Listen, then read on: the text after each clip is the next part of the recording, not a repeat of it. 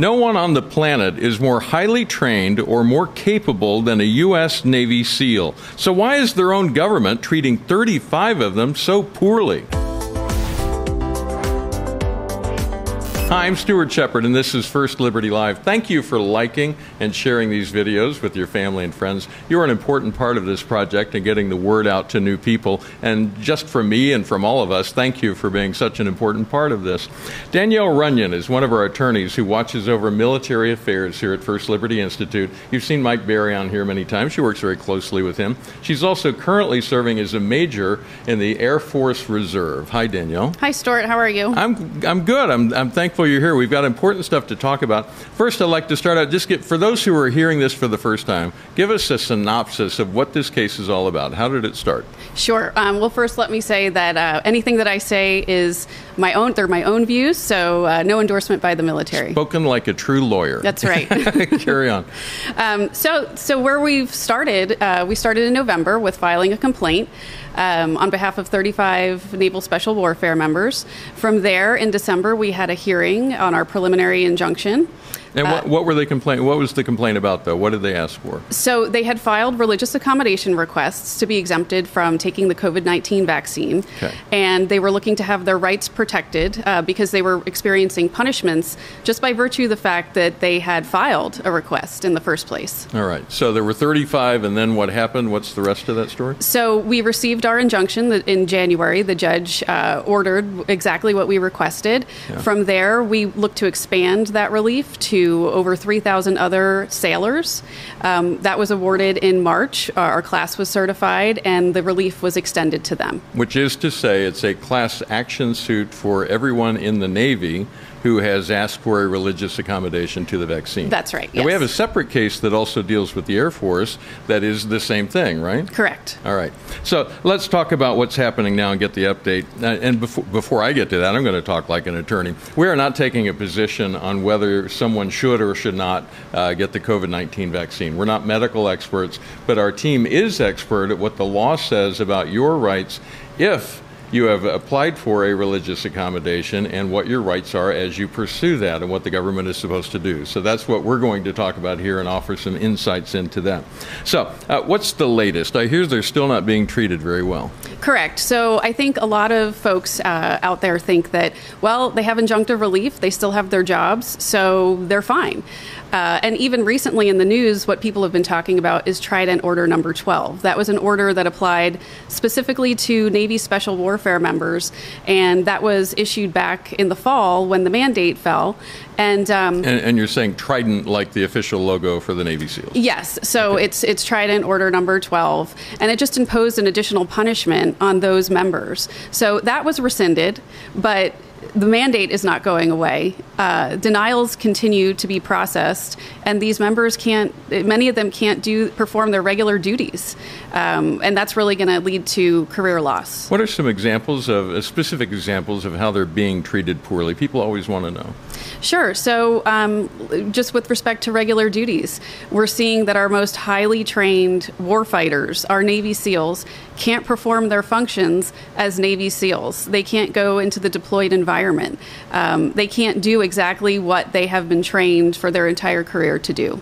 Okay. And that's just one example. And we also have heard about some mistreatment on the Eisenhower. What's that all about? So that's a, another issue that's come up in the media recently. Uh, that's the deplorable conditions that people have been reading about. So we've had some members who initially filed religious accommodation requests.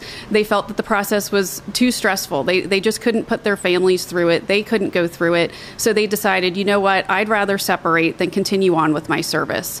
So for those members, um, they they are allowed to separate, and they thought they were going to separate imminently from the service.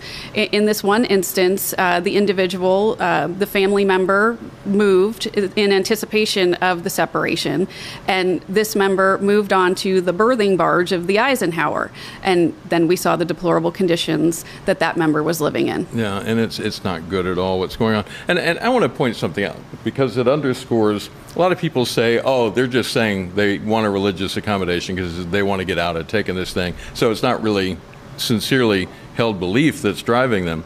But if you're willing to quit your career in order to not have to take the vaccine. I think that underscores this is a sincerely held religious belief. They just cannot do it and be true to the faith that they hold. Uh, correct. And this process has been anything but easy for all of the people who filed religious accommodation requests.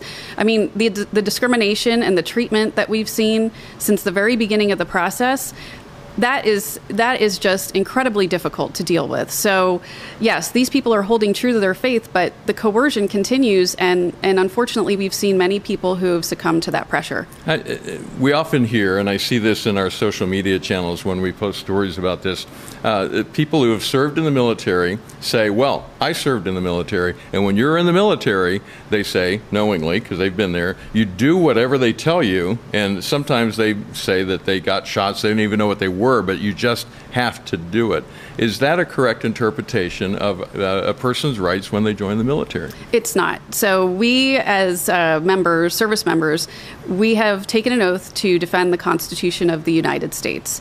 Um, the same uh, liberties apply to us as, as other members of society. Now, we do have an obligation to follow lawful orders, but in this instance, uh, with respect to religious accommodation requests, even the military's own policies say that they have to take into consideration each individualized request. They have to give an individualized assessment to each request, and we're, we're not seeing that done. Ten months ago, um, it was identified and acknowledged even by the court in the Navy SEALs case that the process for denials it's a rubber stamp process. And then recently in the news we've seen that the DoD's own inspector general has grave concerns over this that the evidence that he has even seen um, exhibits a, a, process that's rubber stamped. So for those who have doubts just to summarize what you just said you have a right to request an accommodation. That's correct and if you file one they have to go over each one individually and consider each case based on the merits of that case right? That's right. You take into consideration what job duties the person's performing performing and and even if a person is performing duties that let's just say they can't perform because they, they might be some sort of a health threat the the military is under an obligation to accommodate that person. So there are other jobs and duties um, that can be done, but what we're seeing is just a discriminatory rubber stamp process. And what we are seeing, though, as far as people who are getting accommodations, they've been issuing medical accommodations. That's right. And that's acceptable, but for the most part, they've denied every, nearly every religious accommodation request. But those two ought to be regarded with the same amount of weight, right? Well, what we're seeing right now is that medical exemptions are being treated more favorably. So, uh, for example, outside of the Navy SEALs context, we're seeing that pilots who have medical exemptions are flying, and pilots who have applied for a religious accommodation request are not flying, those who have had their accommodation requests denied. So, it doesn't really make sense. I don't think that the virus has uh, knows who has a medical exemption and who has a religious exemption. Now, an important aspect of this, and I want people to understand where you're coming from, I think I'm okay sharing this, but you're someone who has asked for a religious accommodation and you're currently a plaintiff against the service, right? That's right. Yeah. Uh, tell me about that. What's it like going through that as, a, as an individual, as, as someone? Well, well, it's not fun. yeah, I not, can imagine. It's, it's, not a fun process. But you know what? Um, I took an oath to defend and uphold the Constitution of the United States, and I have rights. And I am standing by that. And I'm standing by the other men and women in the service, in the Air Force in particular. Uh, in our case, we filed for class wide relief for all of those members to be protected because what's going on it's unlawful it's against the law and it should not be happening um, i mean with all of the all of the information that's been out there about this process and how wrong it has been handled um, how wrongly it's been handled i should say yeah.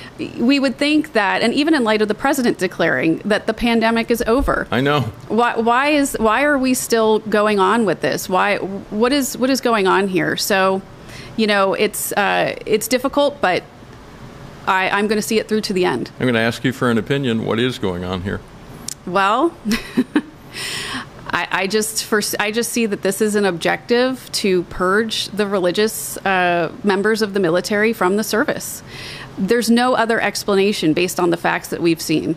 So that's my conclusion uh, based on everything that I've seen in the Navy SEALs case, the Air Force case, and other cases that are pending throughout the country. And speaking as a private citizen, you just described the people that I want in the military. That's people right. have a moral foundation to make life and death decisions in a split second. I want people who have a foundation to base those choices on. That's right. This is a huge national security threat. What we're seeing now is thou- are there's thousands of billets that are not being filled.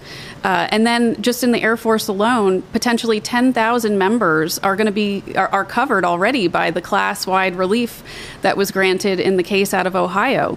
So 10,000 billets, if we get rid of all of those individuals and then we can't even fill the billets that are already pending, the American public should be gravely concerned about this issue, um, no matter where they stand on the topic. The fact that we are not going to have a military that's capable of defending uh, our adversaries, that's unheard of. And, and we need to put an end to this. We need to get back to functioning as a military let the military do its job and, and get back to preserving the liberties that every American is entitled to. What happens next? What's the next step in this case? So right now we're in the discovery phase. Uh, we are taking, we are exchanging discovery, taking discovery from the government, and and from there we just carry on until eventually we have a trial and all the facts are laid out on the table. Very helpful. Anything else you'd like to share before I let you go? I, I think that's about it, but I just really thank our uh, folks for watching and for listening because it's a very important topic. So thank you for having me here today. Yeah, thank you for your service, Danielle, and thank, Thank you you, for sir. being here and sharing all those insights. It's very helpful. And thank you for watching. If you'd like to learn more about our cases involving the Navy SEALs, the class action suit against the Navy for all those who've asked for religious accommodation, as well as the one involving the Air Force, just go to firstliberty.org. And there's a, a banner uh, just midway down the page that you can click on, and it will give you all the information that you're looking for, even more in depth than we got into here today, so that you can keep up to date on this. It also has information if you'd like to request your own religious accommodation, the steps you have to go through in order to do that. You know, First Liberty is your last line of defense and your greatest hope for victory.